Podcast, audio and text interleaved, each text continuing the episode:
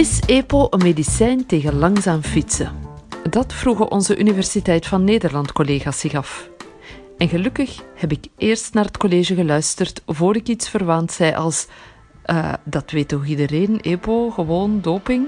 Want farmacoloog Adam Cohen vertelt in dit college waarom hij niet zo zeker is dat EPO wel goed werkt. Dit is de Universiteit van Vlaanderen.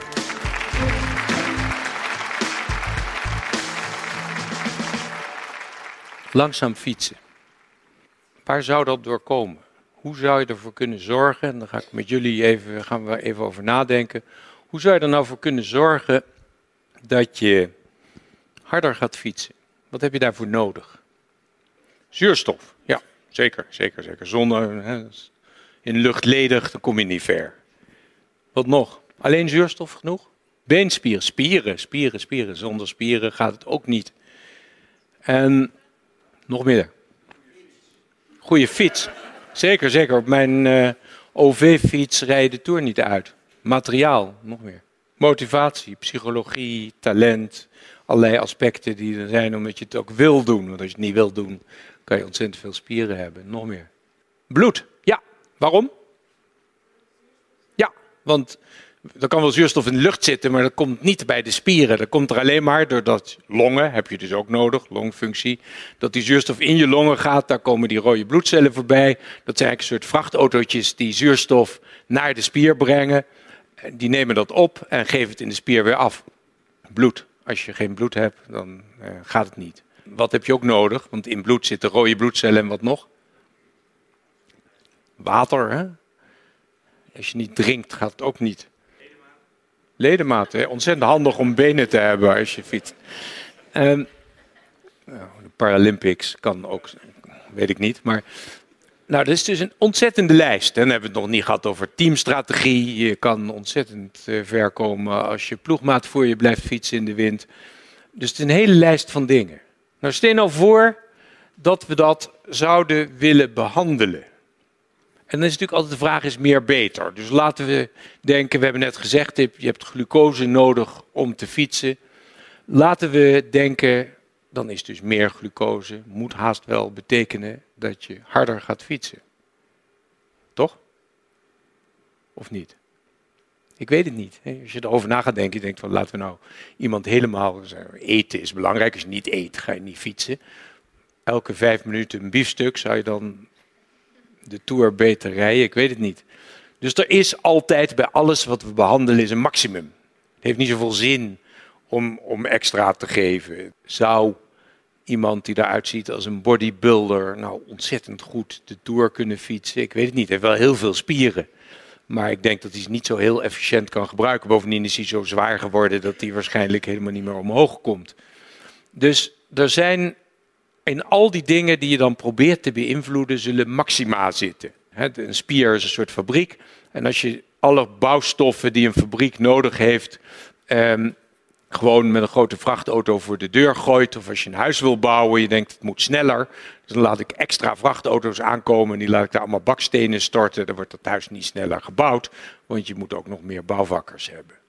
Dus er zitten daar maxima in. Het is heel interessant, want die fabriek die moet dus optimaal gevoerd worden, maar waarschijnlijk niet maximaal. Nou, zou er iets zijn waarmee we dan zuurstof kunnen verhogen?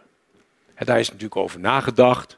Meer zuurstof in de lucht kan niet. Er zit vaak ook minder zuurstof in de lucht als je de Tourmalet opfietst. Dus hoe kunnen we nou zorgen dat er meer zuurstof naar de spier gaat?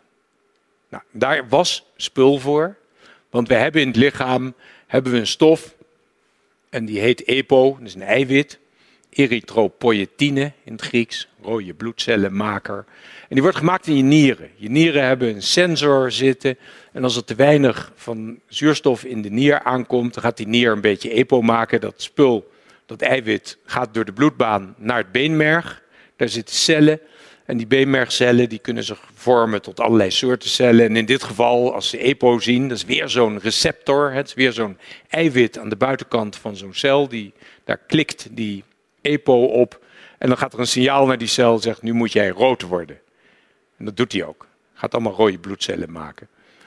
krijgen we dus meer rode bloedcellen. Als we genoeg ijzer hebben, zit daar genoeg hemoglobine in. En dat zijn die vrachtautootjes die de zuurstof naar de spier kunnen brengen.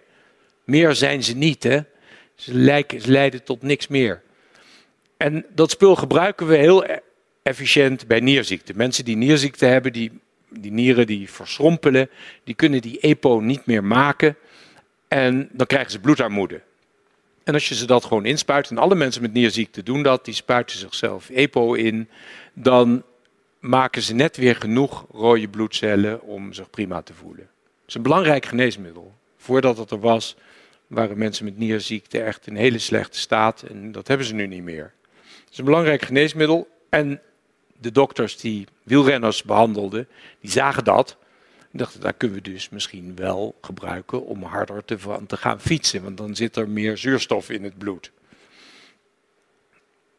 Maar de vraag is of dat werkt.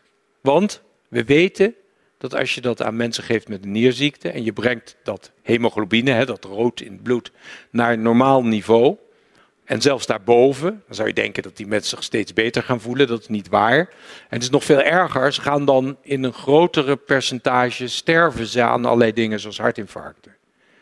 Dus het is weer niet zo, hier ook niet zo, dat meer beter is. Dus bij alle dingen, net als bij eten, op een gegeven moment eet je te veel en dan werkt het niet meer. Dus de vraag was of dat bij fietsers wel werkt. Daar hebben wij naar gekeken. De, uh, want eigenlijk, als je, nu hebben we nou een geneesmiddel bedacht. We bedacht, er moet zuurstof naar die spier. We zijn een beetje onzeker of het werkt. Maar dan ga je dus uiteindelijk proeven doen om te zien of zo'n middel werkt. Nou, eigenlijk, als je gaat kijken in, in alle wereldliteratuur, dat hebben we gedaan, dan is er bitter weinig bewijs dat EPO werkt om harder te gaan fietsen. Er is één ding wat het een beetje doet. Als je ongetrainde mensen of relatief ongetrainde mensen op zo'n fiets zet, zo'n inspanningsfiets, en je laat ze fietsen en je, zet hem, je maakt het steeds zwaarder en zwaarder en zwaarder, dan op een gegeven moment dan kan je niet meer. Iedereen krijgt je dan kapot. Duurt ongeveer 20 minuten, ook voor een, voor een topfietser, die, een toprenner, die kan in 20 minuten is die eh, kapot. Die tijd tot dat moment, die wordt iets langer. Heel klein stukje langer is een inspanning die helemaal niets te maken heeft met de inspanning die je doet tijdens een tour-etappe. Je, niemand rijdt zich in 20 minuten kapot in een tour-etappe. Dat kan je wel proberen, maar dan haalt iedereen je in en dan ben je klaar. Dus eigenlijk weten we dat in, in de gemiddelde wielren-etappe nooit iemand, misschien een paar procent van de tijd, zit hij op zijn maximale hartfrequentie. Dat is het moment dat je dan nog net een beetje extra zuurstof nodig kan hebben. Dus dat is niet zo heel erg duidelijk of dat nou werkt. Het is, eigenlijk nog erger, want die proeven zijn nooit gedaan bij toprenners. We weten van mensen als Armstrong en we weten van mensen, van de beroemde, echte goede fietsers, dat ze hele andere spieren hebben dan wij. Ze, ze kunnen veel beter tegen verzuring. Ze hebben een hele ander soort van samenstelling van, van hun spiercellen. Dus eigenlijk is nooit getest op de mensen waar het om gaat. Als het een geneesmiddel was, dan zouden we zeggen, nou dat gaan we niet voorschrijven, want het is helemaal nooit getest bij de patiëntengroep waar het zou moeten werken. Dus eigenlijk hebben we daar een ongetest geneesmiddel. Het is nooit getest in duurproeven, het is nooit getest op de elite wielrenners. En wat zeker nooit gebeurd is, er is nooit gekeken naar bijwerkingen. En zeker niet onder de condities waaronder ze, die wielrenners moeten rijden. Ga maar na vijf uur fietsen bij 32 graden in Frankrijk, dan zit er niet meer genoeg water in je bloed. Hoeveel bidons je ook aangereikt krijgt. Het is daar nog drukker geworden met die rode bloedcellen. Dus de vraag is of ze eigenlijk wel iets doen. Het is dus de vraag, want iedereen zegt dat het werkt. Kijk maar. Yes or no? Did you ever take banned substances to enhance your cycling performance? Yes. Yes or no? Was one of those banned substances EPO? Yes. Did you ever blood dope or use blood transfusions to enhance your cycling performance? Yes. Did you ever use any other banned substances like testosterone, uh, cortisone, or human growth hormone? Yes. In your opinion, was it humanly possible to win the Tour de France without doping seven times in a row? Not in my opinion. Wie heeft er gelijk? is interessant. Hij is volstrekt overtuigd. Nou kan het dat hij alleen maar overtuigd is omdat hij heel veel geld van Opera kreeg om in die uitzending dat te zeggen. Veel mensen zijn overtuigd daarvan. En ik vind het interessant, als ik kijk naar geneesmiddelen en hoe wij die onderzoeken, dan denk ik als de gebruikers ons zouden kunnen vertellen dat geneesmiddelen werkten, dan had ik geen werk. Ons werk bestaat uit op hele gecompliceerde manieren kunnen we met enige moeite aantonen dat zo'n geneesmiddel werkt. Daar moeten we allemaal proeven voor doen met placebo's en controles. En dat geldt eigenlijk voor alle geneesmiddelen. En als mensen zeggen dat ze werken, als ze dat zeggen, dan is het heel vaak niet waar. En we zien hier dus een mix van wat ik ook al eens een keer eerder heb laten zien, in een eerder college, zien we het mix van die, die magie. Hè. Er is om ons heen de geneesmiddelen van duizend jaar geleden die we nog steeds gebruiken en die niet werken. En dingen die heel erg goed werken. En dat is bij elkaar gekomen in de sport. Het is dus de vraag of je kan zeggen dat omdat iemand vindt dat het werkt, dat het werkt. Nou, voor alle andere geneesmiddelen geldt dat niet. En is de vraag waarom het voor doping nou eigenlijk wel geldt. Toch gebruikt iedereen het.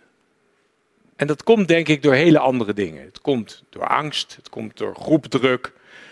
Het komt voor een deel omdat die geneesmiddelen op de dopinglijst zijn gezet.